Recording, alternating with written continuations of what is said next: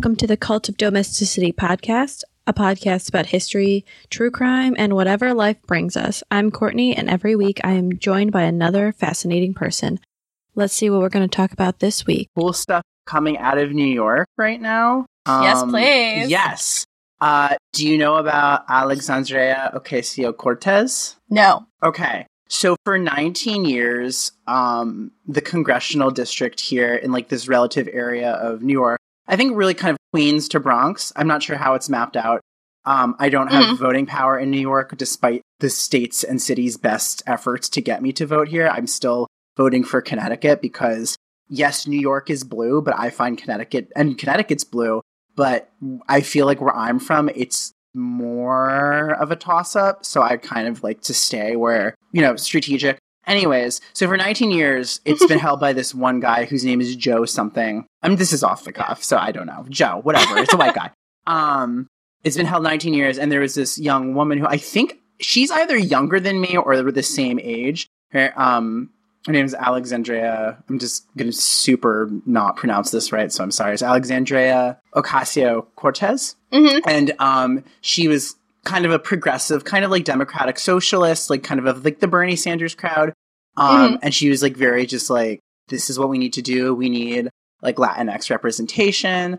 Um, and like she was kind of this like left field candidate that everyone was like, oh, this is you know very hopeful, but this isn't someone who's gonna like you know win this thing. She won by a landslide tonight Oh my god. it's incredible. After 19 years, she unseated this guy, and it's it's the week has been the last two weeks have been so chilling in terms of what's happening with the news that for this to come through and almost it doesn't erase all of it, but it makes me feel better about everything. And I don't know, like it's weird. I just like it just happened, and I've been like you know preparing for this recording, so I haven't had a lot of time to focus on the news.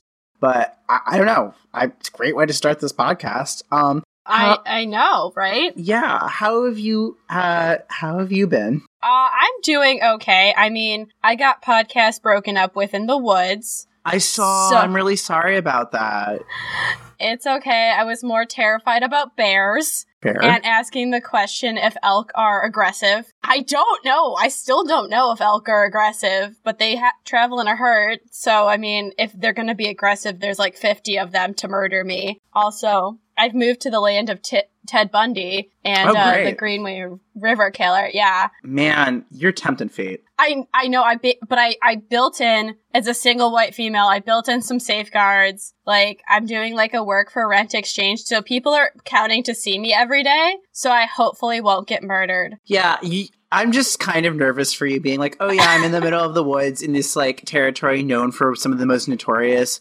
american serial killers of all time and creepy things happen here and oh yeah people just random people just come in and uh yeah i take care of them courtney you in danger girl I I know. And there's bears. There's bears. Like people have seen them around. Actually, I don't worry about you because I feel like we're you're so into true crime that like um someone's gonna walk in and you're gonna like read them and you're like don't even try it don't like just let's not even do this um so I don't worry about that too much. I also think you're in a pretty safe area. Pretty safe. I have built-in safeguards for myself. I make sure people know where I'm going. Hmm. I have a knife. The question of how quickly I can get said knife out is debatable, but hey, you know, I wear a ranger outfit to work every day, so that's not bad. So people think I'm important and I know what I'm talking about. Courtney, you are important and you always know what you're talking about. Just take it. Just take the compliment. Um Depends on the day. Let's go with that because it's Tuesday, it's weird. it's weird. This is my weekend, if that makes any sense. I don't, yeah. My weekend's in the middle of the week, but it's fun. So basically, what's going to happen, dear listeners, is we're going to, Maxwell is going to be Ashley for this episode, per se, and we will have new Ashleys for every two episodes. Uh, so Maxwell is going to tell me a lovely story. um adjective choice yeah so thank you for having me on it's it's not really a lovely story it's dramatic and sad and tragic um and i think it's important and it does have to do with new york where i live Um, and just a little bit of background. I my family on my late father's side is from New York and the island, Long Island, and they grew up in the city and in and around the city. And I've come to the city at least since ten, I was 10 years old, at least uh, once time a year until I moved here in uh, very early 2013. So New York is kind of, I grew up in Connecticut, but New York has sort of just been kind of my surrogate uh, for most of my life. Uh, so I wanted to do a story based on that. And this, incidentally, is probably one of my favorite unsolved mysteries of all time. It's, yeah, I guess we'll just get into it. So, submitted uh, for your approval for the for the Midnight Society. I call this one the tale of the 2,750th victim, or the case of Sineha Philip. So, uh, Sneha Anne Philip was born in 1969 in Kerala, India.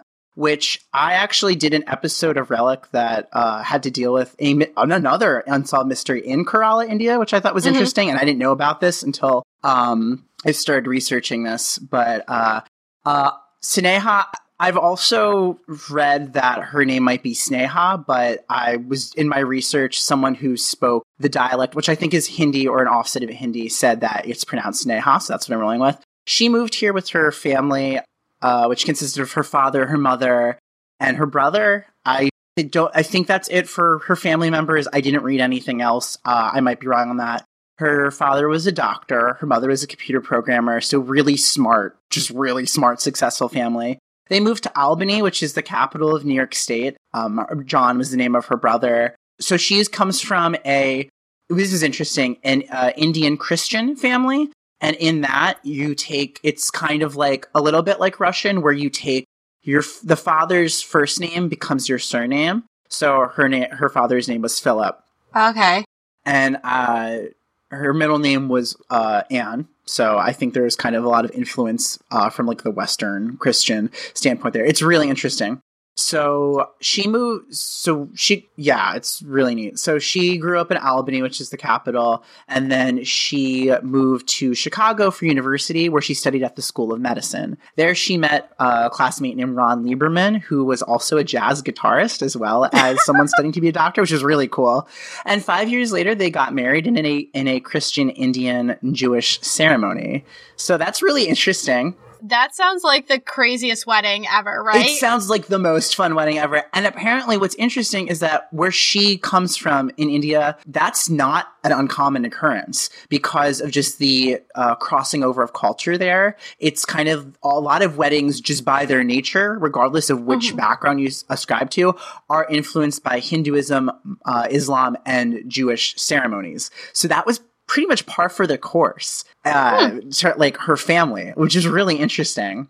Um, at the marriage ceremony, she uh, Ron gave Sneha uh, a minnu, which is a, a stylized cross that's usually given to women during marriage rites in Kerala, India, and I think other parts of the eastern Eastern uh, Church. I think it's Eastern Orthodox.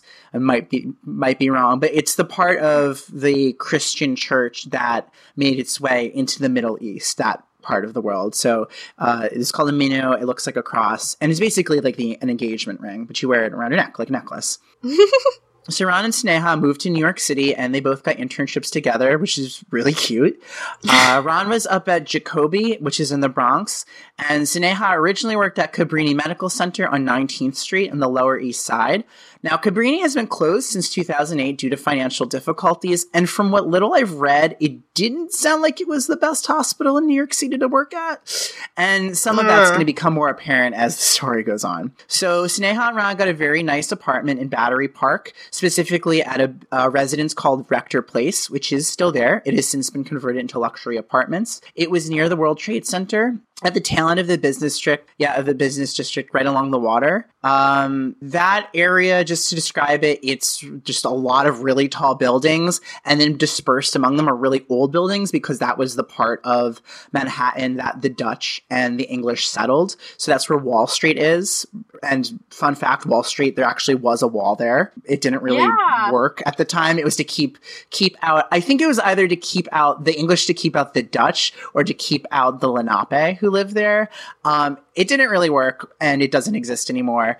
But uh, if you've ever been to that area, it's very it's dense and weird, and doesn't really. It's not as so much a grid like the rest of um this of Manhattan, which just kind of follows a grid pattern and very like is It's the natural city that like Boston is. it is very much natural city that originally was there and it's just like a lot of tall buildings and it's right along the water so uh, by all accounts Sineha was a very outgoing and sociable person who is said to be very committed to her job of healing people in some of the reddit threads i've perused about this case uh, people who have responded to this case uh, who claim to know her and again i'm just going on the faith of the internet and just presuming positive intent which is a lot considering it's reddit and the internet uh, but they described there was one one that stuck out to me. There was, uh, I believe it was a woman. I think I, I'm not sure if there was like a gender ascribed to it, but I just got a sense that it was a woman. I could be wrong. Who said described Sineha as someone who would enter a room at a party and people would just immediately be drawn to her. She was very engaging and smart.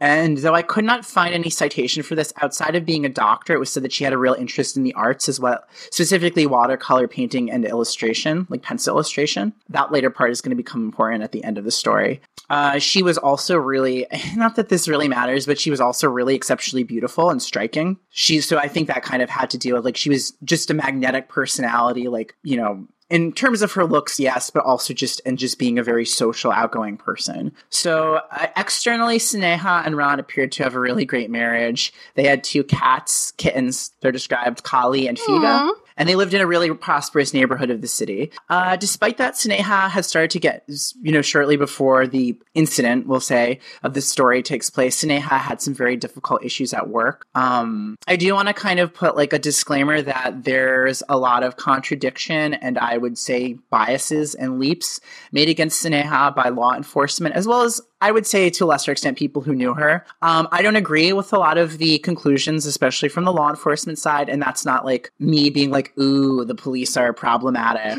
in New York." That's me just kind of like taking from what I know, because you know the police traditionally in New York have. Well, I don't really want to get into like the politics of it. I have a lot of opinions, but we'll just say that at the time this took place, I think the police were and the NYPD and the um, the fire department were uh, you know pretty lauded for what they did and for the efforts they they um they put out. I'm sorry english is not happening right now. So um i'm not trying to like pass like just oh, like a generalization. I'm just saying that um in this case i think that it was not particularly well handled. I would say if you're if you're looking for like more intrigue into like the New York police, like the NYPD at this time, anytime you listen to the early last podcast on the left, especially when I think they were talking about the serial killer who said a dog made him do it, oh oh yeah the son of sam.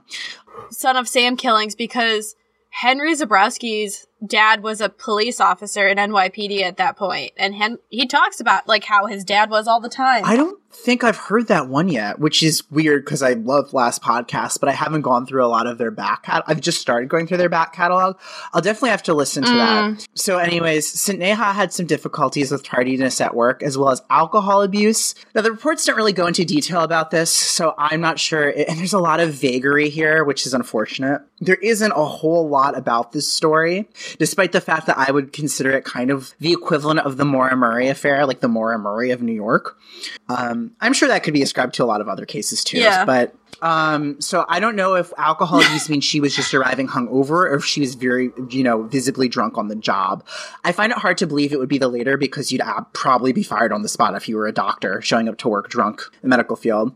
So uh, there's also nothing to indicate that she was particularly bad or problematic with patients, and judging by her personality, she was probably really good at interacting with them. Regardless, in the spring of that year in which the this case takes place, uh, Sineha's contract was not renewed, meaning she was not able to continue to work at Cabrini. Now, Ooh. her parents believe that Sineha experienced racial bias when she was uh, at Cabrini, and that she got into trouble not for drinking, but because she was a little bit of a whistleblower. So she was basically holding people accountable, is what they say. So I think it could be little column A, little column B. Um, I think maybe it's possible she was late to work one day from a hangover, maybe even like a few times sporadically, and those people who did not like her may have latched on and just decided to blow these cases out of proportion. So it might have gone from she's just a woman in her early 30s who's enjoying the city and still try, you know, coming to work hungover is kind of a New York pastime, to be honest. So, uh, and if you're a doctor, I would I would condemn it because it's not responsible. But uh, you know, who's to say? Anyways, so this place that is no longer around, as I mentioned before, and that did lead me to kind of raise an eyebrow that there was definitely shady practices going on. Now, this next part makes it a bit unclear on whether or not the following took place on the last day of her job or the day she found out she wasn't going to be uh, staying on board at Cabrini. Uh, and the lack of concrete evidence and like dating of this kind of sucks because I think that does sort of change the uh, aura of what happens next. So she was at a bar with coworkers, which included another resident or doctor. And she got into a fight with this person. Specifically, she's she's it's I read on Reddit she slapped them. Um, and the reason why is because she accused she accused them, or Ooh. I wouldn't to say she accused them. This person, from what all I've heard, is she this person touched her inappropriately. So she filed a criminal complaint with the DA, but after the DA's office of Manhattan conducted an investigation, they turned around and accused her of filing a false report. So the subtext there is, yeah, not only, oh, it gets so much worse. What? Not only did they not believe her, but they believed that she was actually lying. Uh. So uh, this is a quote from one of the articles. The prosecutors offered to drop the charges if, Sne- if Sneha recanted, but she refused. She was arrested and spent a night behind bars where she meditated with a cellmate, which I think is really cool. Um, she's she's kind of a badass. Yeah, she's a little bit. Um, I that's a oh my gosh. I feel for her. We'll just I'll get into more of how I feel about emotionally about the story at the end. But how how can she like if if you're making it up, if they were gonna throw you in jail, you'd be like, oh yeah, I made it up. But she, if you're not making it up, why would you like like she's willing to go sit in a jail cell? So clearly something happened. I will always believe people who accuse those of sexual misconduct. Um, I don't know. It's just so frustrating because there's not like a detailed account of like we don't have a transcript. We don't have the statement she said. Like she wasn't like, oh, at like 12 uh, a.m. at like like the tucked away in the bar, this person like touched my butt or like did something or mm-hmm. approached me or tried to like grab me, like threw me against the wall. You know, we don't have like those accounts of what happened, what kind of inappropriate touching happened. We don't even have the gender of this person, though. By all accounts, I think it's a male, and I think that's what a lot of other people who've like done research into yeah. this case, also seem to have come to the conclusion. So, but yeah, um, I did do a cursory legal search uh, for New York law, and there does exist something called falsely reporting an incident in the third degree. Which, if you want to reference that, that's NYPL 240.50 or 240.50 subsect. I don't know how it works. Um, I just said that to sound smart. Well, with so without getting into the legalese, it's essentially filing a report from which there's no substantial evidence or information that the crime took place. This is a Class mm. A misdemeanor felony, which can involve jail time up to a year. So um, I think that's the basis of why they, they kind of locked her up because there is there is a penalty for it. Doesn't mean I agree with it, and it's definitely fucked up, and it's super weird. So, uh, yeah, I 100% believe that Sneha was touched inappropriately by a coworker. Of that, there is no doubt. But as to what evidence was brought against her to earn her that charge, I think this is how this has to do with um, maybe how it was construed. Uh, I mean, this is a woman with a record of bad choices, though that should not be recognized against her. I'm thinking that the person who assaulted her probably told the cops that she was being let go and may have had decided to make up a story as vengeance against the people who were letting her go. That's yeah, me I mean, taking the perspective of this person who touched her, trying to use it as a defense. Whether or not that's true, that's a huge leap that I just made. But I can see someone who has just committed the crime of sexual assault, then piggybacking on the the victim or the survivor's uh, current situation and you weaponizing that against her. Of course, I mean, it's already, if you're already kind of a predator, why wouldn't you use like manipulation to keep being a predator? Yeah. And to make an even big, bigger leap, and this isn't something I like to do, and I like I'll just call this an off the record assumption and not something that there's any evidence for. But, you know, maybe this was the person who reported her to the higher ups and this this led to her contract not being renewed. I have no idea. This is only speculation. Whatever the case is, it sucks. And um, as I said, the weird misogyny and racism does not stop here. So this is how Sneha first gets the attention of the Manhattan DA's office. And I do think that these circumstances may have influenced how detectives handled this case later on as events unfold. So, according to other reports, Sneha was experiencing marital problems in the months after she was fired from Cabrini. Court documents say that she often stayed out all night with individuals not known to her husband, whom she met at various bars. That's pretty vague. A lot of this is vague. There's some talk from people who knew her as well as her husband that these alleged stayings out all night were just platonic and not sexual, that these were just friends. Um, I firmly believe that because I've stayed out night with people I've met that and you know i did not take them home. So you know i think uh, you know now why does this sound coated with the aura of scandal? Well that's because of the bars that sneha frequented after this uh, rush, you know, brush up with the law. And these bars include Henrietta Hudson's, which is still here in New York City, and Meow Mix, which is not. Now, Courtney, what do you think these two bars had in common with each other, especially with names like that? I feel like they're lesbian bars. Correct. um, they were lesbian bars. Now, going to as a you know cisgendered woman going to uh, a lesbian bar does not automatically make you a lesbian uh, nor does being a trans woman going to a lesbian bar make you a lesbian. And considering that Sneha was most likely assaulted by a male coworker at a bar, one might think that a woman, regardless of their sexual orientation, would probably feel safer partying and drinking in an environment where they're not going to have any unwanted advances from men. In theory, there are men who go to lesbian bars as well. Um, yeah. But then there's this. This story comes up later, and this comes through the NYPD investigation. So we're kind of leaping ahead here. Um, this report, filed by a detective who I'm not a fan of, alleges that Sneha's brother, John, actually walked in on his sister and his wife slash mother of his child having having sex together. So basically, what? walked in on his sister and his wife in bed. That is absolutely outrageous. And this is something that her brother denies. Now, we'll come to find out he's not the most reputable character either, but in this instance, I'm 100% taking his side on this one. But uh, yeah, yeah, and also as we see here in the case of Sneha Anne Philip, there there's well, someone here is definitely lying. So, anyways, Ron uh, her husband swears that Sneha was really just kind of a bohemian who liked to go back to artist's house to like literally just listen to music and paint. He even says that she came home one morning with paint stains on her. And so that's the thing about being a doctor. It means you have weird schedules. So she would often show up just as he was getting up for, for work. Now, Ron wasn't the biggest fan of this, but they seemed to discuss a system where she would at least call ahead and let him know if she was going to stay out. Sometimes, if she was tired, she would go back and crash at her brother's place in the West Village. She also had a cousin uh, elsewhere in the city that she would stay with, depending on where she was going.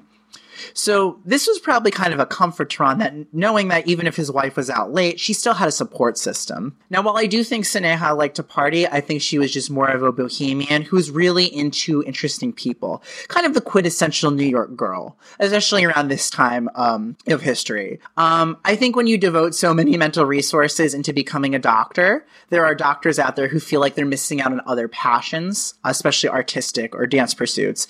Um, my mom is a doctor, and I know for a fact she's always trying to find new things, uh, whether it's gardening or um, like uh, sewing, which she's really into. Um, conversely um, the my neighbor in this complex i'm in right now and friend um, he actually works as a doctor here in manhattan. And when he's not uh, working he's baking. So he's always bringing over macaroons it's the best thing ever.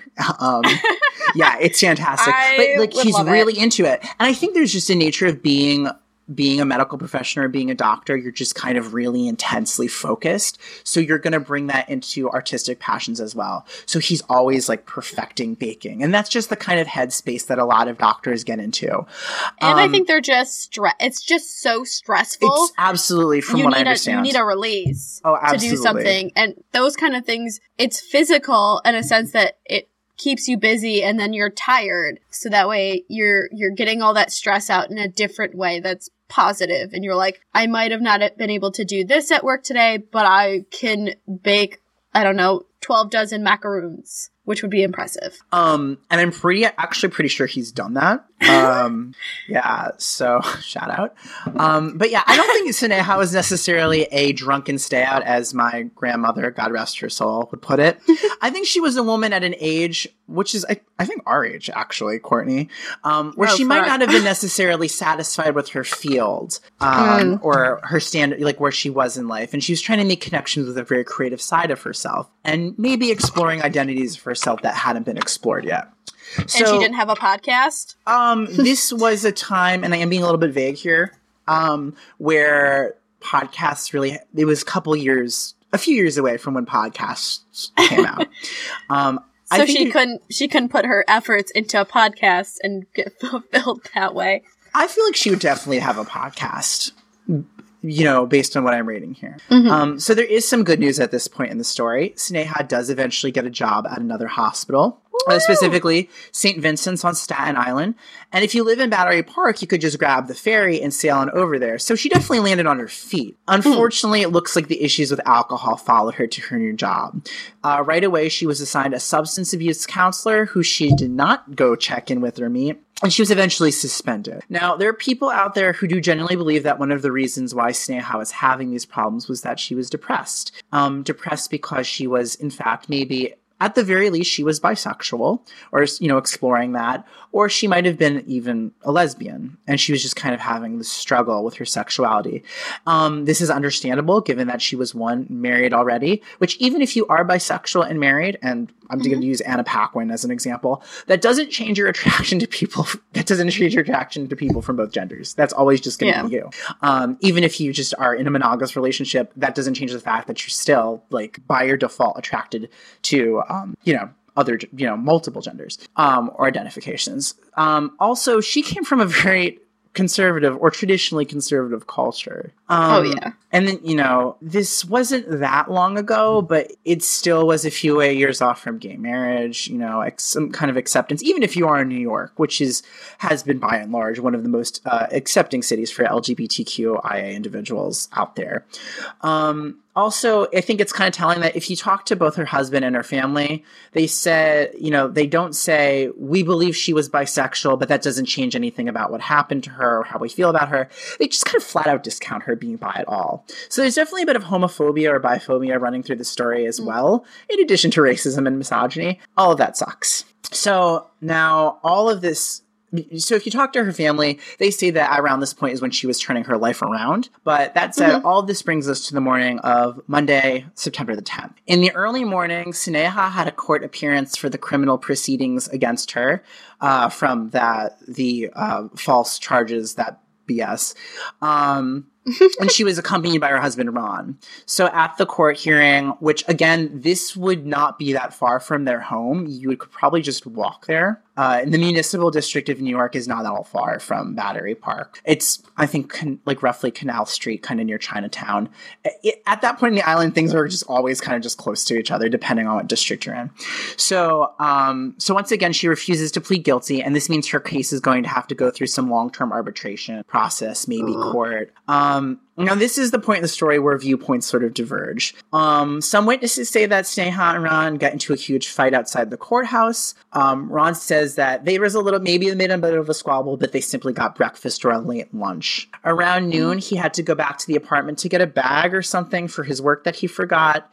Um, she was there. He kissed Sneha goodbye, and that was the last time he ever saw her. Okay. Yeah. Okay. So he there is either a fight or not a fight outside the courthouse that he and then he sees her right before he goes to work and then nothing. Yeah so they get lunch. He i think departed then had to go back to the apartment.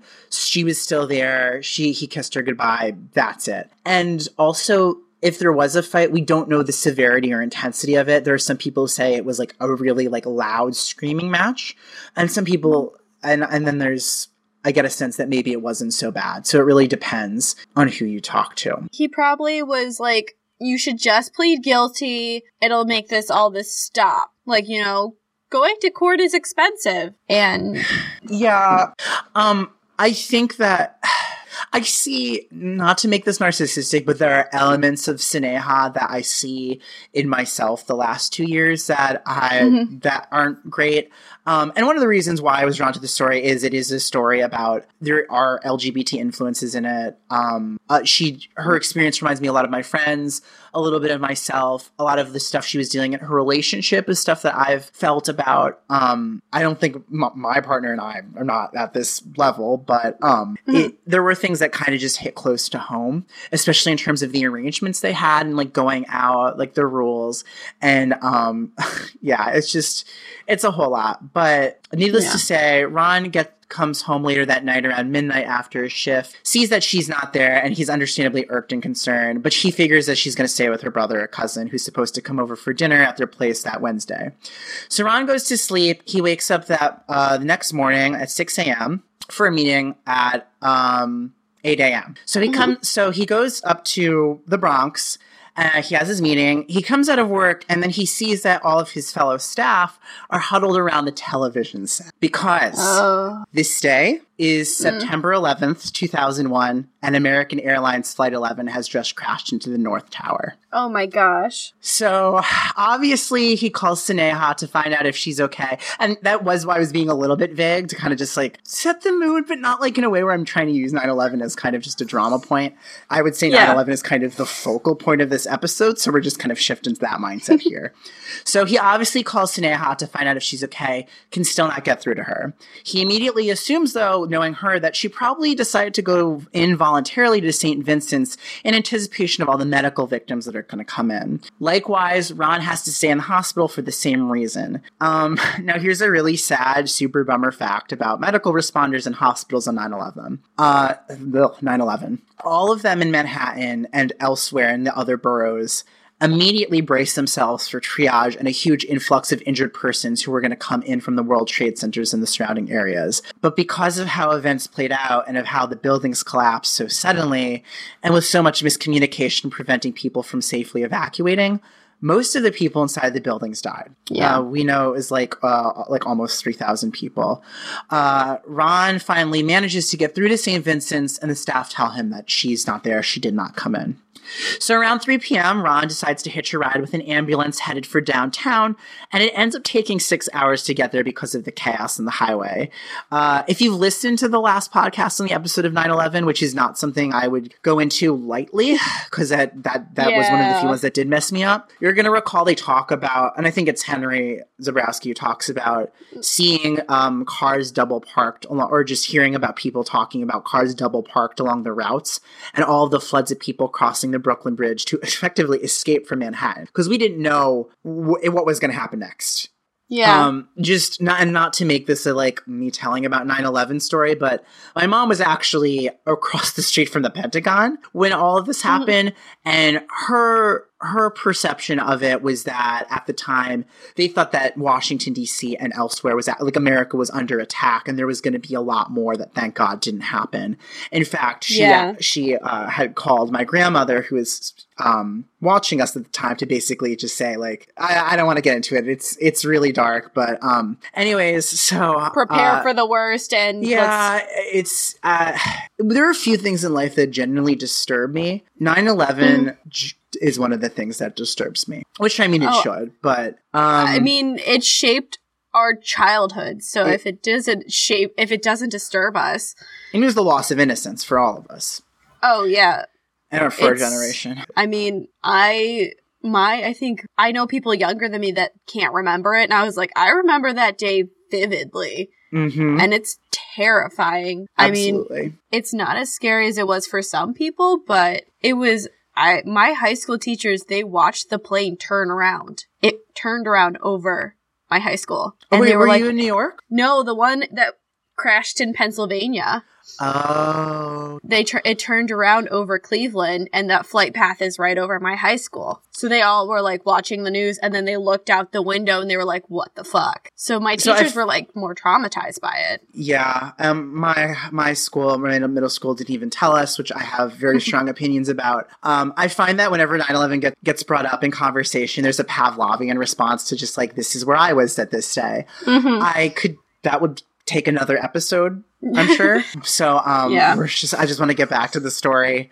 Uh, just to Mhm. stay on track, but um, so Yeah. Ron is able to get uh, he gets to Tribeca, which sits above the financial district. It's kind of close to where I work. Um, it's blocked off by police. It's cordoned off, so he has to convince officers to let him through using his medical credentials, and probably Mhm. also because he's you know you know ostensibly worried about his wife. So Yeah. he's able to get through, and he starts to realize the full extent of the destruction. It looks like a war zone. There's ash everywhere. Her car's on fire. Mhm. And they live right across the street. So when he gets down uh, from the World Trade Center, so when he gets down to the area of like FiDi, it's practically black with smoke, and there's there's pieces of falling paper and ash, which also include human remains, which is really not Yeah. some not pleasant. Um, there's also overturned fire trucks, and I can't imagine and do not want to imagine what it looked like. Uh, also, I'm told the smell was not pretty. So worse, he gets to his apartment, and because the power is down, he can't make it through the electronic doors. He sees a Hmm. candle in the window, and he gets the attention of the occupant and asks to see if his wife is home in their apartment. That person comes back and says no. Um, at that part, I I found I didn't find in my research, but it was mentioned in um, Thinking Sideways has a great episode about this case that I would Mhm. encourage as supplemental listening to all leaders, uh, sorry, listeners out there. Um, but I'm not sure why he didn't get asked, like, didn't ask to get let, let in, but okay. So he ends up crashing at a friend's place in the village, manages to get inside the next day, and um, he f- sees that nobody's been home. And he knows this because the window was left open and there's ash that's come through um, and like detritus, and the cat, the, he sees the paw prints from the cats everywhere, but no Sneha prints. So the next action Ron does is he calls her family to try to locate her. But of course, that you know, there's an astronomical amount of missing persons reports, about over like like nine thousand plus that come in. The phone lines are clogged. It just makes it just virtually impossible to like launch any sort of investigation to find this woman. So the family starts to spearhead um, like the search. They print out flyers. Um, there's tons of news reporters all around the area, and in the following days, Ron would approach them and ask them to cover Sneha's story to locate his wife.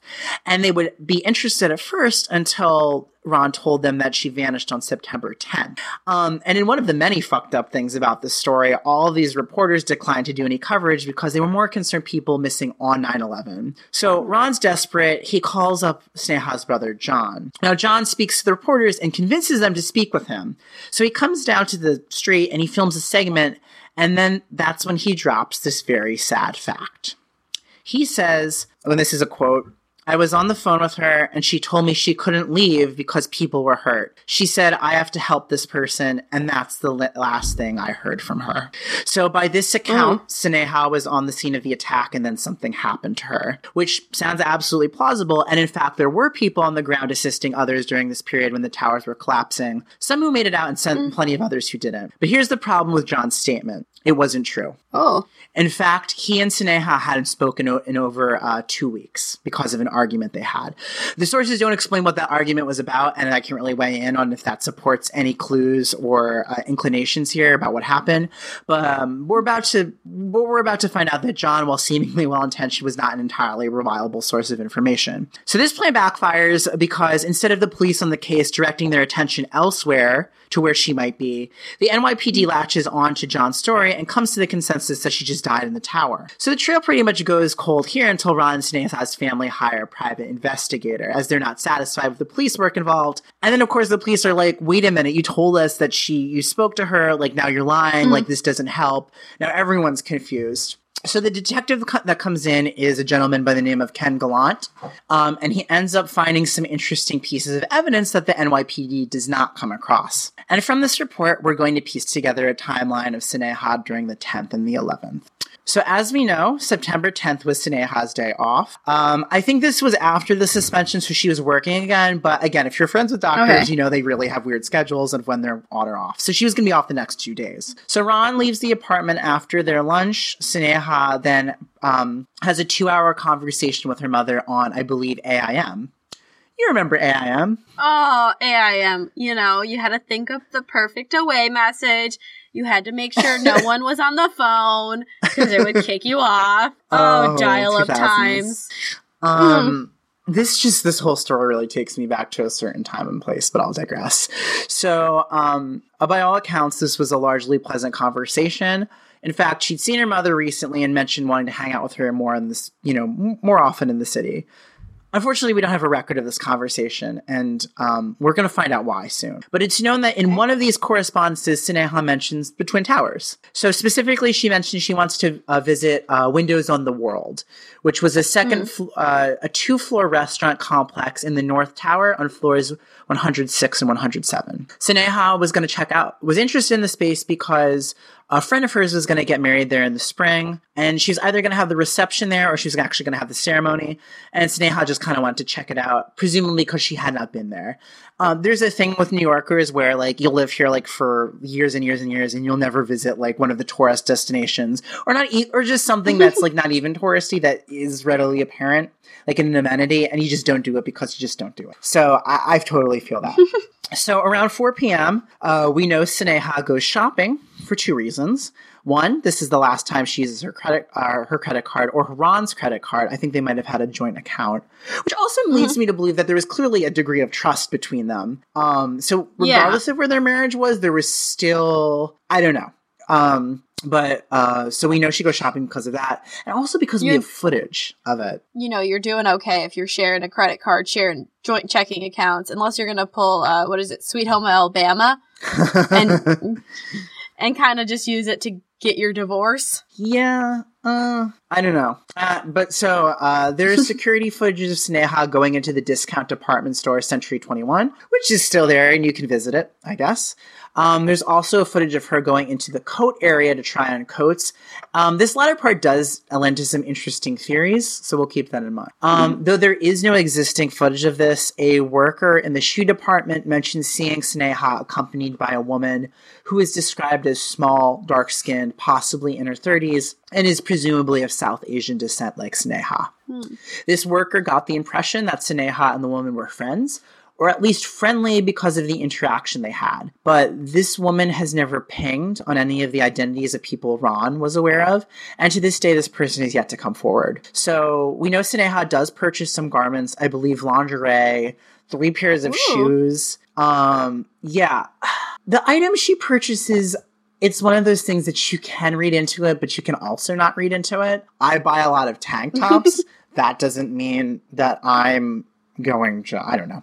Um, so, but she does leave the store presumably with bags. There's nothing to indicate she left bags there. So now the footage from September 10th is the last confirmed footage of Sneha, but there is one mm-hmm. additional piece of video surveillance from the actual morning of September the 11th. And it's really frustrating. This is footage taken from the lobby of Rector Place, her apartment, and it shows a woman who matches Sneha's height, relative appearance, haircut, and demeanor approaching the elevator. Unfortunately, because of how the sun was coming into the lobby at the time, the footage is largely overexposed, so it's very difficult to identify mm. this person for certain. And what's interesting to note about this person is that she doesn't have any bags on her, like no clothing or shopping bags. Huh. Now this is this part is interesting. This is around uh, 8:46 a.m. when this footage is timestamped, and um, around the time it hits that 8:46 a.m. This is when the woman suddenly leaves and walks back out. So she approaches the elevator. I'm in my head. I seem to remember from reading or hearing she presses the button and then hesitates and walks out. Or she approaches the elevator, stops, and walks out. Now, that time signature is interesting because that roughly corresponds to when the first plane hit the North Tower. Now, there's a few takeaways to be had here. We do not know for sure it's Sneha, and as we armchair sleuths we'll never be able to confirm that because the footage is not on public record. We also uh, have to ask ourselves where the hell are those bag of clothes from Century 21? What's also frustrating is even if the quality of the footage is bad, what what is it about their body language? Can we discern anything um, when they're walking away from the elevator? Because that would be potentially that could be telling. Was this person walking away from the elevator slowly, like calmly? Were they frustrated, like they're like you know hesitant, like no, I don't want to go back in there for some reason? Were they having second thoughts about entering the building? Were they distraught, or were they, or did they hear something outside? You know, like a plane hitting a building and walking away to hear what happened across the street because it was no doubt erupting into commotion and chaos. Now, Yeah. why do we not have this surveillance, Courtney? Why do we? Why can we not like see it like the footage of Elisa Lam? And it's because the at the end of the investigation, um, Detective Gallant or private investigator, because I guess he wasn't. I think he was like self-employed. Handed over all the research and findings to Ron, who has kept it locked away to this day. So it's not available. Oh. And that's why we don't have a lot of information, which is frustrating. Um, What the fuck? yeah, it's not like, and that has that has triggered a lot of people on Reddit who have come to some conclusions on why that is. Especially when we have, you know, uh, like Maura Murray's father being very forthcoming with all the information. Other people, um, people who are into true crime, they view this as suspicious by and large. I don't really feel I haven't really come to a conclusion yet about it. I personally am leaning towards no because there's some emotional reasons why you might not want people prying into your business. Um, as we'll see Yeah. with the quote unquote Lyle Stevik case, we do know that he has since been that mystery, which well, you know, these are buzzwords that you can Google. Uh, we you know that he was identified. Oh, that's also a 9/11. That's also tied to 9/11 that case because that happened a few days later, which is weird. And I just realized that. But um, we, yeah. Uh, sorry, I'm like I'm on caffeine and I'm going on these tangents. and I'm trying to keep it together, Courtney. I'm trying to do my best here.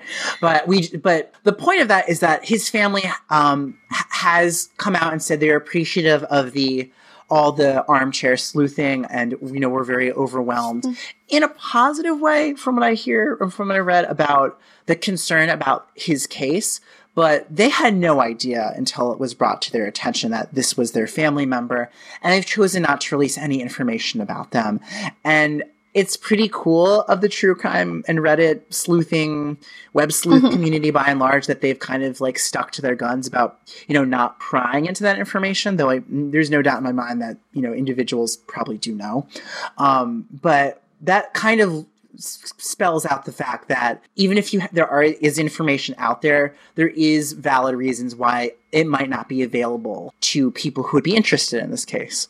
So um, there's also the fact that both john um, and Ron had a very justifiable mistrust of the NYPD, specifically the detective assigned to this case named Richard Stark, who I am naming and shaming. Um, that's fine. Uh, this is, I, I, yeah. Well, I don't have. I mean, I have an opinion, but I also like. I'm not a legal expert, and I'm not. You know, we're not making money off of this. Um, I, this is just one side of the story. That's my disclaimer. Maybe maybe he absolutely was trying to do his best. I'm not going to disparage someone I don't know and haven't done uh, the, the complete extent of research, you know, that I could on this. So I'm not going to like, I, I don't want to say name and shame. I'll take that back.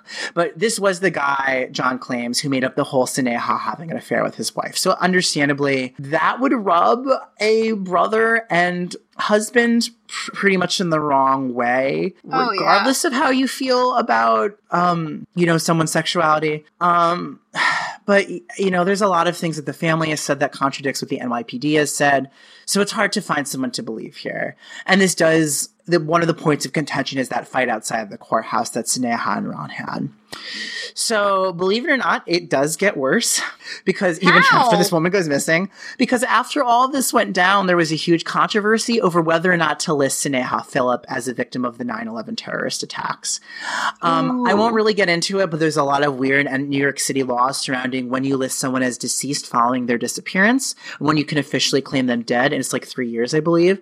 So this posed a problem for Ron because there was a fund, like a compensation fund set aside for victims of 9/11 and their families. So he was entitled to a fair bit of compensation. And we're talking something in the the, the thousands here. Mm-hmm. So Ron said he didn't care about the money, but about validating Sneha as a victim of 9 11. Regardless, he never got the money because by the time the city of New York finally came around in 2003 to including Sneha among, the, I think it was maybe 2003, 2004, they decided to include, they officially, and they fought like hell, the family and Ron to include her. They mm-hmm. did include her among the list of the victims, but at that point the funds had been depleted. So Sneha's family, as well as Ron, has accused the city of New York for being biased against Sneha and drawing a lot of conclusions based on her activity and past run ins with the law. The family's attorney, Mark Bogatin, is quoted, or I think it's Bo- Bogatin or Bogatin, is quoted saying that the New York court accused Sneha of being, quote, partially at fault for her own death for participating in with in this high risk and immoral behavior, which sounds like he's doing air quotes there. Like he's not saying that he thinks it's um like the way I took it is like he's saying like they thought she was at fault for like this so-called high risk immoral behavior. He wasn't giving her a disparaging or a condemning remark. Yeah.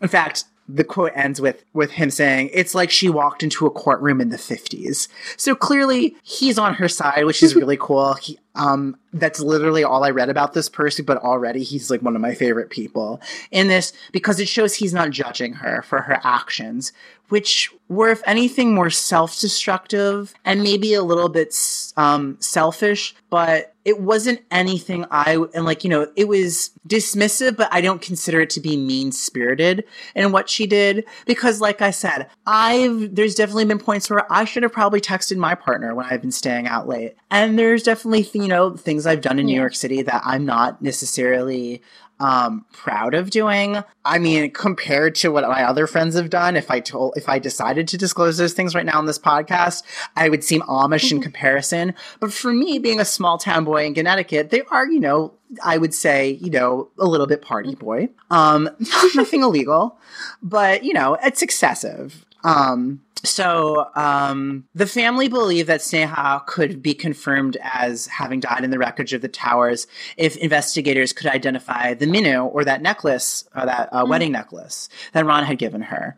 So Ron sent in items, uh, phot- photographs of the jewelry to investigators who have do research um, and cataloging of the af- the um, assets discovered in the Trade Center wreckage. Nothing's mm-hmm. come back yet. It's also important to note that I and I don't know if this number I got from the um, research from Thinking Sideways or if I read it. I unfortunately didn't cite that, and that's me coming out in full disclosure as like a shame shame. But I think it's around fifteen thousand pieces of jewelry that uh, did not burn in the conflagration and have yet to be identified or matched to a victim. Yeah. So as of 2018, Sneha has not appeared in any of the footage of 9 11, of which there is a fair amount of. And no eyewitnesses on the ground report any encounters with her either. The hive mind of Reddit came to the conclusion that if she had run into someone, they would have most likely mentioned something because, as I had said, Sneha was a very striking individual. She was tall. She was, mm-hmm. you know, um, I would say, you know, conventional, not conventionally, or maybe unconventionally beautiful, um, and not to exoticize her, but her being Indian would maybe make her stand out to any passerby, just because we just have a tendency. If I mean, New York's pretty diverse, but I think mm. you hmm. know maybe someone would latch onto the like her ethnicity. They would describe her as you know looking South Asian if they had ran into her. So, oh, yeah. um, several years after the tragedy of 9 11, Sneha's family and Ron finally did convince the powers that be to acknowledge Sneha as a victim of the terrorist attacks at the university in Dutchess County in upstate, where Sneha's mother works or worked. I couldn't find if she still worked there. There is a placard dedicated to her. And um, I would say, most importantly, at the at the National 9/11 Memorial, uh, Philip is memorialized at the South Pool on panel S66. So if you want to go visit there and pay respect, I I intend to actually before I leave New York. Um, I have a lot of thoughts and feelings about the 9/11 Memorial that are mostly me feelings and not like societal feelings and that's really just how i process tragedy and grief for me i have a mm-hmm. very unhealthy habit of sweeping it under the rug and trying to ignore it But I also, it's very difficult for me to go down to the World Trade Center area, which of course they've rebuilt the World Trade Center, and I'll get into that in a second. But mm-hmm. I do know when I go down there, I think it's just always in the back of my head. But that's me being pragmatic, me being a little bit spiritual. There's definitely a very weird energy there. And if you are spiritual, anywhere where there is a site of mass destruction and a mass loss of life, there's going to be some pretty dark energy that just stays there. And in New oh, York oh, yeah. City, where there's already so much energy that's just like compounding that. It's nuts. Um, so I actually just a little bit of a detour. I have been to the World Trade Center because I had an interview there. Um, it is stressful to get inside. There is a lot of security for obvious reasons. I recall going in, and the lobby is enormous, but I was there for a job interview and I had clearance. And when I was looking around, the first thing, a, a woman, I think my age, uh, she approached me. She was clearly a guard, and there was about four or five there just waiting for people to come in. And she kind of was just like, "What are you doing? What are you here for?" And it was very like very abrupt. And I, mm-hmm. I told her calmly what I was here for, and I think I was, you know, st- you know, taken aback. And it was a little unsettling because she kind of did this weird kind of Stepford wife turn on a dime where she was like, okay, no worries. Welcome to the World Trade Center. So it, oh. it went oh. from, it, yeah, it was very, I had an Australian friend who said that in the wake of 9 11, Americans kind of exhibit two polar extremes optimism and paranoia. And that was really captured in that one moment in this, you know, mic- this macrocosm of the, 9/11 incident in being in the, that on that site. And that was going from extremely suspicious um, to un- really uncomfortably welcoming. Yeah. And it, I don't know if that was just her or if maybe she felt bad, but it was enough that that kind of, kind of already coded my experience walking into that lobby. And also because there's this giant mural or like a painting that looks like an explosion and in fact it is supposed to reference the attacks which is just like i get that you want to pay homage to that but when people are walking into the lobby fully aware of, of the history of this this new building on this site that's really the yeah. last thing you probably want to do to make people feel welcome. I mean there's the memorial outside and the oculus for people to visit if they want to you know pay respects but I think it also expl- kind of just demonstrates that I think we still don't, as New Yorkers, as Americans, as people mm-hmm. of the world, don't really know how to process the events of that day to this day and what our feelings and how we should feel about them. Especially so, because it's it's not like uh the bombing of Pearl Harbor. It's not a. T- it wasn't a time of war. It was a peacetime attack. So it was not like no one was really that mm-hmm. alerted to it and it was just out of nowhere it well, felt like th- there is considerable debate about whether or not we could have stopped it i'm not going to get into the 9-11 conspiracies because yeah. that's going to do Sneha Philip a disservice here oh yeah um uh, poor Sneha and Philip. Um, but long story short, I didn't take the job there, which it would have been pretty cool because it was for an interesting company that was somewhat like Uber. I'm not sure if they're still around anymore, um, but um, it was for a customer service position, so it wasn't all that wouldn't have been all that great in terms of pay, but it was really high up. The downside, and one of the reasons why I didn't take it, but also because I was hired somewhere else, was that I would have had to stay there on the upper levels at 1 a.m. Mm. And this was around the time I started getting into true crime podcasts, which I do like to listen to at work. So if you can picture me already a neurotic individual, almost by themselves in the World Trade Center at 1 a.m. in the morning listening to a true crime podcast, that would have not boded That's well. That's making me paranoid. Yeah. So, anyways, we're just going to touch upon some theories, and I know we do need to bring this to a close. It is a lot to try to condense into one episode. So, theory one Sneha died on the ground trying to administer medical attention to the wounded or she actually ran into the towers to try to help people. Um, this theory postulates that the woman on the lobby footage was Sneha, who rushed into the street and attended to the injured and was, was then killed by falling debris or caught in the collapse as it unfolded. My arguments against this theory are she has never been found, simply because of how hard it is to identify the remains. Um, but mm-hmm. it's also telling that the footage shows a woman leaving the building around the same as the attack and not returning. Uh, oh, sorry, that was arguments for this theory. Arguments against. Mm-hmm. Uh, there is no footage of Sneha in the street. Whereas there is footage of those who were administering first aid and later ended up dead. This includes uh, Jay uh, or Zach Zhang, who was a graduate of um, Rochester. He was working for the Bank of America on Barclay Street, and he his building was evacuated, but he had uh, trained in first aid, and he gathered up all the first aid kits he could uh, find and ran into the street to help people. And we know he died doing it because there was early news coverage that showed him in that area, and his remains were eventually mm-hmm. recovered.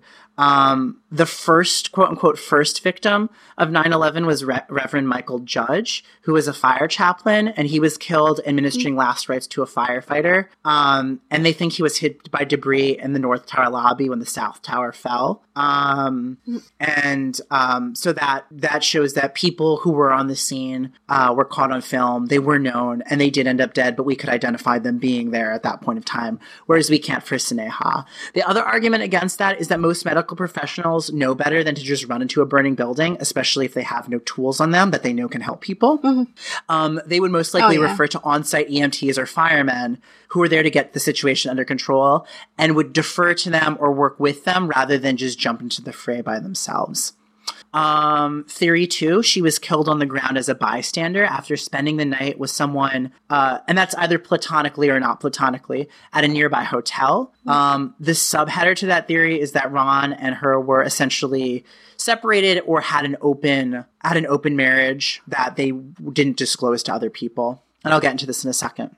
So, uh, so arguments for this are private investigators theorize that she might have been at the bar or grill near the Millennium Hotel near the World Trade Center the night before, and she might have stayed in that area. And maybe Ron knew about it and just kind of protected her reputation. And she had come back the next morning to get a change of clothes. There, of course, is the eyewitness reporting of, you know, that woman in the department store that Sneha was with that's never come forward. If she was, uh, if she was a friend or even you know a romantic partner she might have gone to back to the hotel with this person. Um, and a lot of the speculation comes from reddit. Um, and the following does come from someone who actually knew someone who worked at the hotel who di- or claims to have you know it's reddit who died during the attacks as well as someone at the hotel who was a guest and managed to escape. Now i hadn't heard about this before and this is interesting. And i I really wish I could have done more research on this because I've actually been to the mm-hmm. Marriott hotel that overlooks the um, reflecting pool on the World Trade Center. So I've been in there and I've been up there. I've seen it, you know. So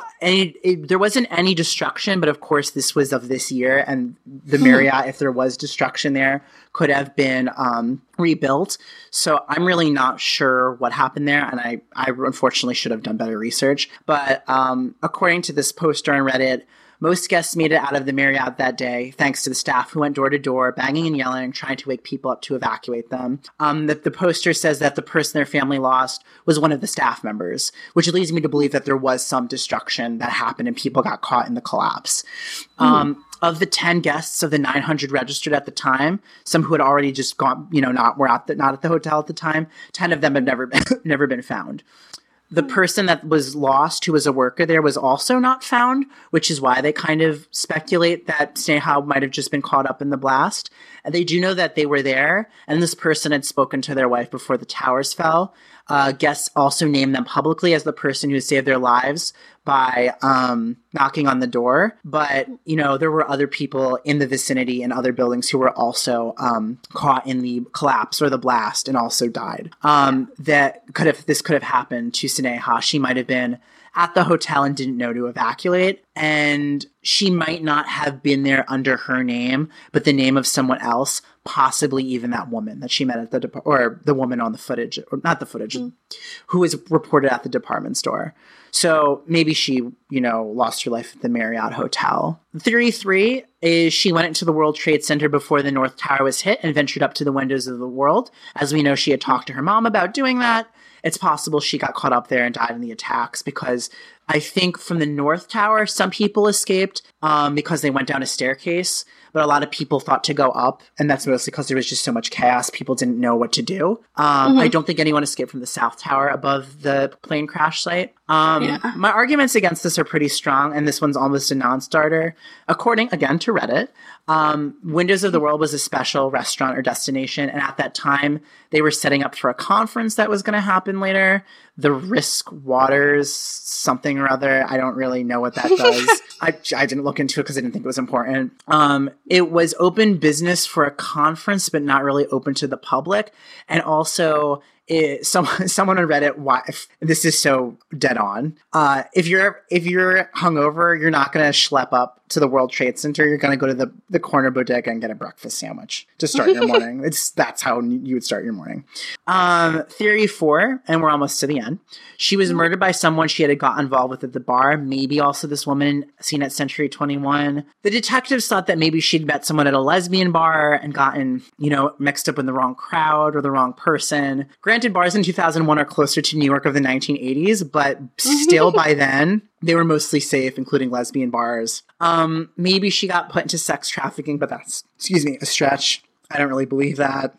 Um, also, arguments against it would have been very hard to hide a body during 9 11. Um, this also doesn't check out the lobby footage that shows a woman showing up the morning of 9 11. So, unless she got murdered and jumped into the river on the way to like check out what's happening across the street, I doubt that happened. Um, theoretically, she could have been thrown into the water by someone who had killed her, but or also jumped into the water.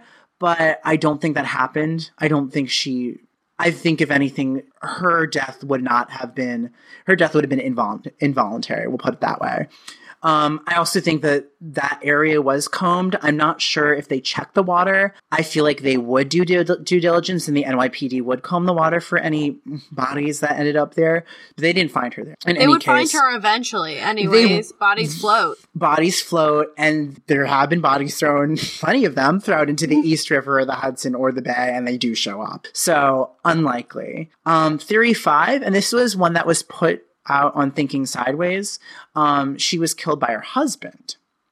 The theory for this is the declining marriage, as well as Ron's mm. frustration, as well as um, just what was you know happening in their life. But just based on his character, I find it hard to believe that he would do that, and I find it hard to. But I also there hasn't really been any follow up with Ron that I could find on the internet, so I don't know where he is right now. I think he moved away from the city, which makes sense. Oh yeah um, there is this one little weird bit of evidence, though, that I didn't mention.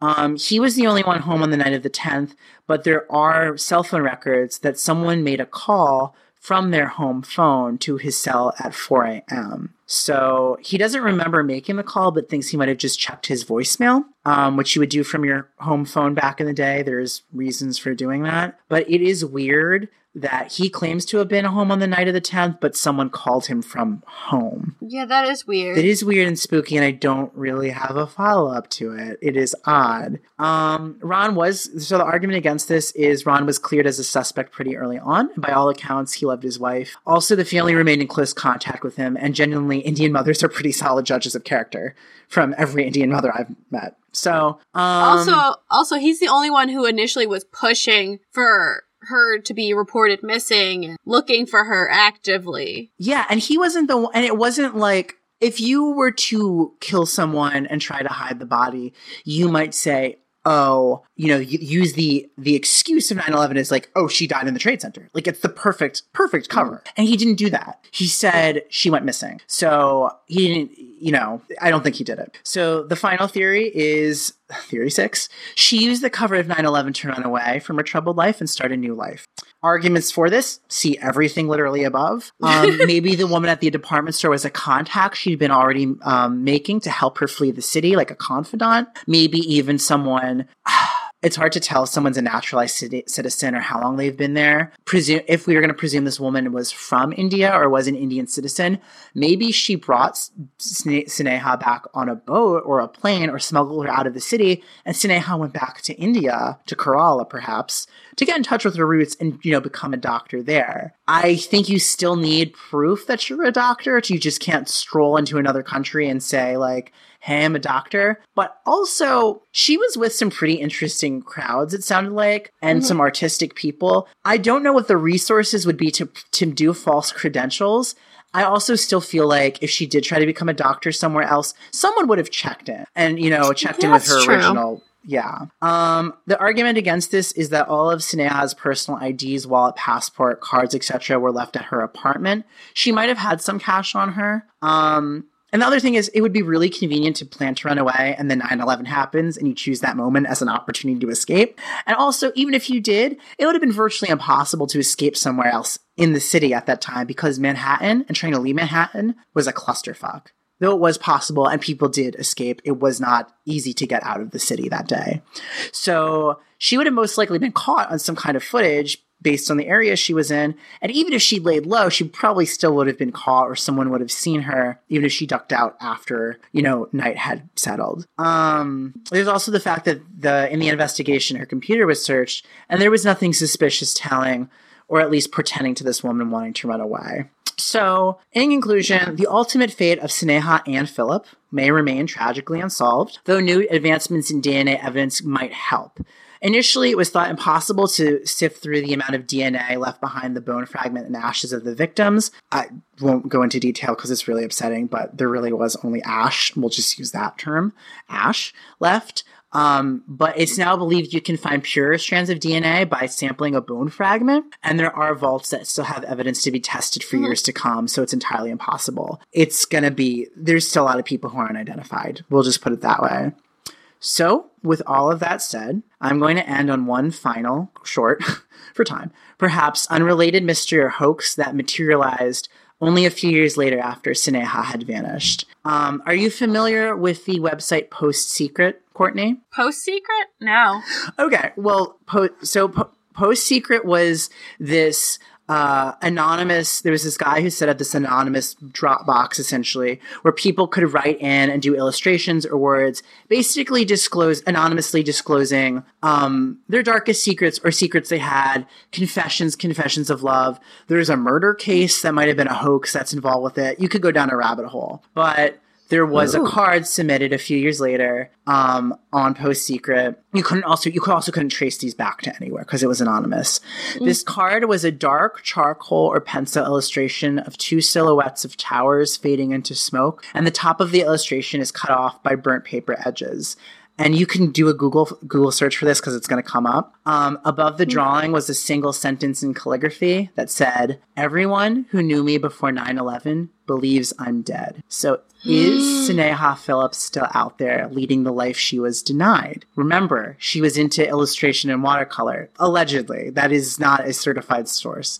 So might have this been her way of just kind of saying, you know, and granted, kind of a jerk way. I'm it's me. What's also weird is that when you look at the comment section of this, it's like it's a it's a post secret classic now because they're all archived. But mm-hmm. one of them at the top says, "I know who this is," and it's another anonymous comment, and it just sends chills up my ah. spine. I want to believe Sneha Anne Philip is still with us out there, and she ran away. Even that though that you know was not the nicest thing to do that she had reasons to do so. The pragmatist says that she lost her life you know helping people or as an innocent bystander but i want to believe she's still out there somewhere. But i do want to know what happened. And that is why this is my favorite unsolved mysteries and i need water because i'm so parched after that. Um, I... okay please talk. I'm so tired. Yeah no i think I want to believe also that she like it was just the craziest coincidence and she was running away anyways and it happened to be 9/11 but I don't know there's something about the fact that 9/11 you have to admit is one of the best documented tragedies we've had in recent like it was the first really well documented one Hmm. And there's no footage of her. That's the thing that really is weird. is there's no footage of her. It's just there's so many contradictions. It's like what was the footage in the lobby? Where were the bags? If she was going shopping, where were they? Was that that mm. person to begin with? Who was that one in the department store? If she was here, why wasn't she there? Like it's just it's mm-hmm. so baffling and like there are so many other unsolved mysteries related to 9-11 as well that you that i kind of saw digging through this that are really interesting that you can honestly write a book about that specifically, like the unsolved parts of 9/11. Um, Yeah. It's baffling and it's disturbing and it's upsetting and it's creepy in a way that I don't really I can't say why it's creepy. I think it's just it's so it's like Maura Murray. It's like Yeah. how did she disappear if she disappeared? But then again, it's also like Occam's razor. She probably just died in unfortunately in the blast. That she was mm. close by, she was on the scene. Maybe she just you know was out of camera view and just like looking up. But mm-hmm. then again, wouldn't someone have met? I don't know. Oh, it's so frustrating. And you have to think about it too. Like New York City has so many more cameras now. It's It it's absolutely does. it's not as well covered as it was back like back then it wasn't there wasn't as much camera coverage there was a lot it was a lot for a city but yeah she could have just been out of camera range and everyone else was looking up and she could have just somehow been part of the blast i just want to believe that she might have the her going to the like her her apartment for the last time could have been her being like gonna leave him a note being like and then she just lost her nerve I actually, yeah, that is good. she- I never thought about that one before. because and it says she turns around so maybe he watches his wife literally attempt to go up and say i'm i'm going i need to do this and she can't Yeah, and maybe that's what the detective the private detective found yeah. and And I, I really hope that he does release that footage. There's, there's really not a lot of follow up to this story. There hasn't been much coverage of it, and there hasn't. It's not like Maura Murray, where it's like back in the public consciousness, um, or Andrew Gosden, which is now in the, which that's there's some updates there that are interesting. Um, Yeah. it's and I hope it does. And I can't explain why it's the one that I latch onto. I think it's just because it's it's dark, which you know I'm into, but also it is you know a woman that I feel I very emotionally feel for. Um, she's someone who reminds me of my friends. She's someone who uh, reminds me of myself. Because I'll tell you, coming to terms with your sexuality and or the coming out process to yourself to others, not easy. And it, it just I can only imagine what was running through her head. Um, and it's just people who are good but are a little bit damaged or broken, and they try to do the good thing and they make bad choices, but they keep trying to do the good thing and they're still mm-hmm. ostensibly good people. I just, I just really feel for that. It's just, it's tragic. This story is a tragedy. And like I said, I just hope she just like pops up somewhere and just like, this is it. And stranger things have happened. So that's what I'm I kind of want to believe. I'm crossing my fingers. She's, she's still out there. Sneha, Sneha, if you're out, if you're out there, please email Courtney or me and just say that you are from like something we can't trace. I just want to know you're alive and just be like, Yeah. hey, thanks. Like, just like, just, I just want to know you're alive. we'll just maxwell and i will just have a private little powwow and be like oh my god she's alive oh my gosh uh why don't you tell us where to find your podcast and your wonderful self Thank you. Um, my podcast is not, it's about objects that disappear and not people, which is one of the reasons I like it because there are, there is some crime involved and loss of life, but there's also a lot of adventure and um, characters and people who are still with us who are trying their best to recover lost artifacts. My podcast is Relic, the Lost Treasure podcast. Every week I talk about a infamous or famous uh, lost treasure, a piece of work, um, something like that uh, that's now lost to time, and I present a few theories for it. If you listen to lore, it's like lore light. um, it's it is all. It's not just. It's not like this where it's a roundtable.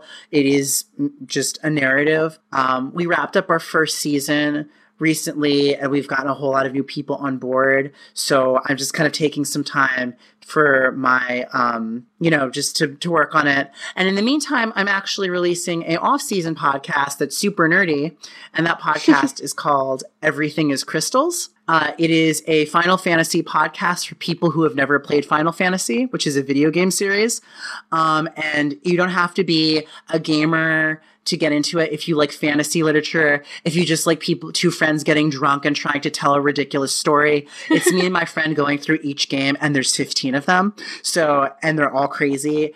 And it's it's a new guest each time for the most part. Um so and a few of them i hope knocking on wood will be voices from the podcast community. Um so be on the lookout for that. That's going to release sometime in july. I don't have like i don't have the twitter or social media for that but you can find relic at relic um sorry at lost treasure pod at g- uh, gmail.com or lost treasure pod at Twitter. Um, I'm losing my voice. I think this is a good place to end. yes. Thank you. And thank you for everyone coming back to this format change and magicalness that is hopefully going to happen. Courtney, it's such an honor. Uh, every time you're on my podcast or I'm on yours, this is always great. So it's a good time. Uh, it's going to be good. I am looking forward to the future of Cult of Domesticity. I am Nick. And I am Rob, and we are the Brohio Podcast. We cover all the unknown and much more aliens, true crime, famous murders, monsters, paranormal, and everything that goes bump in the night. We keep it funny, slightly trashy, and sometimes we like to talk about crapping our. Nick, Nick, Nick. We are trying to make a good impression here. Right, right. You can find us on all your favorite podcast apps. We drop new episodes every Monday. We are a member of the Bomb Pod Media Network. We'd love to talk to you on Instagram and Twitter at Brohio Podcast. And the Bros of Brohio do appreciate you listening. We will see you on the dark side.